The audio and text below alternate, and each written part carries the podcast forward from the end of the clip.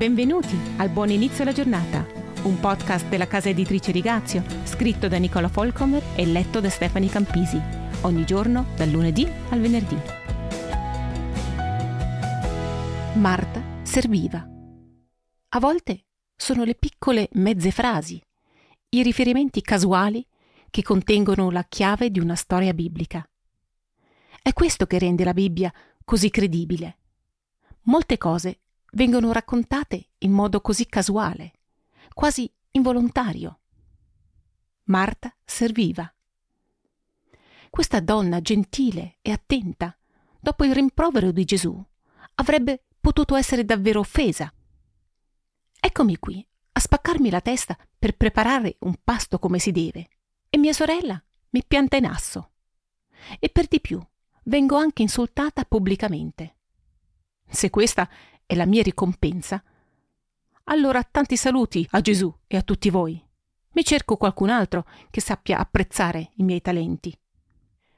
Dopo l'episodio di Luca 10, ci sarebbero potute essere lunghe esposizioni e insegnamenti su come affrontare il dolore e la delusione. Ma Marta ha riconosciuto l'amore nelle parole di Gesù. Non ha criticato i suoi sforzi, ma solo le sue priorità l'ha fatta scendere con amore dalla sua stressante ricerca della perfezione, di riconoscimento dei suoi talenti e dei suoi successi, e le ha mostrato che esiste un modo migliore per tenersi a bada e trovare pace. L'ha invitata a stare lì dove anche noi possiamo andare a riposare, ai piedi di Gesù. Le sue parole non erano un insulto, ma un invito. La storia di Marta continua si tratta di un problema esistenziale che irrompe nella vita della piccola famiglia. La grave malattia del fratello Lazzaro. Gesù viene chiamato, ma arriva troppo tardi. Lazzaro è morto. È Marta la prima a uscire di corsa dalla casa e a correre da Gesù non appena si accorge che si sta avvicinando. Giovanni 11. Il resto è storia. Sei giorni dopo è in viaggio verso Gerusalemme e fa un'altra visita a Betania.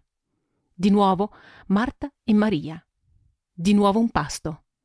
Di nuovo Maria ai piedi di Gesù, questa volta con una bottiglia di costosissimo olio per ungere che versa sui piedi di Gesù.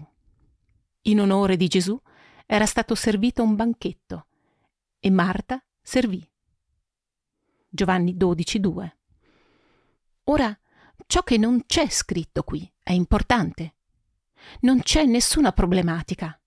Marta non fa commenti sulla sorella, né si lamenta di non essere notata. Cari ascoltatori, questa storia sarebbe potuta finire in modo molto diverso. Marta avrebbe potuto diventare un vero e proprio tiranno nella sua casa. Le cose vanno fatte a modo mio. Fate quello che dico io. O all'inizio Sembrava potesse andare così.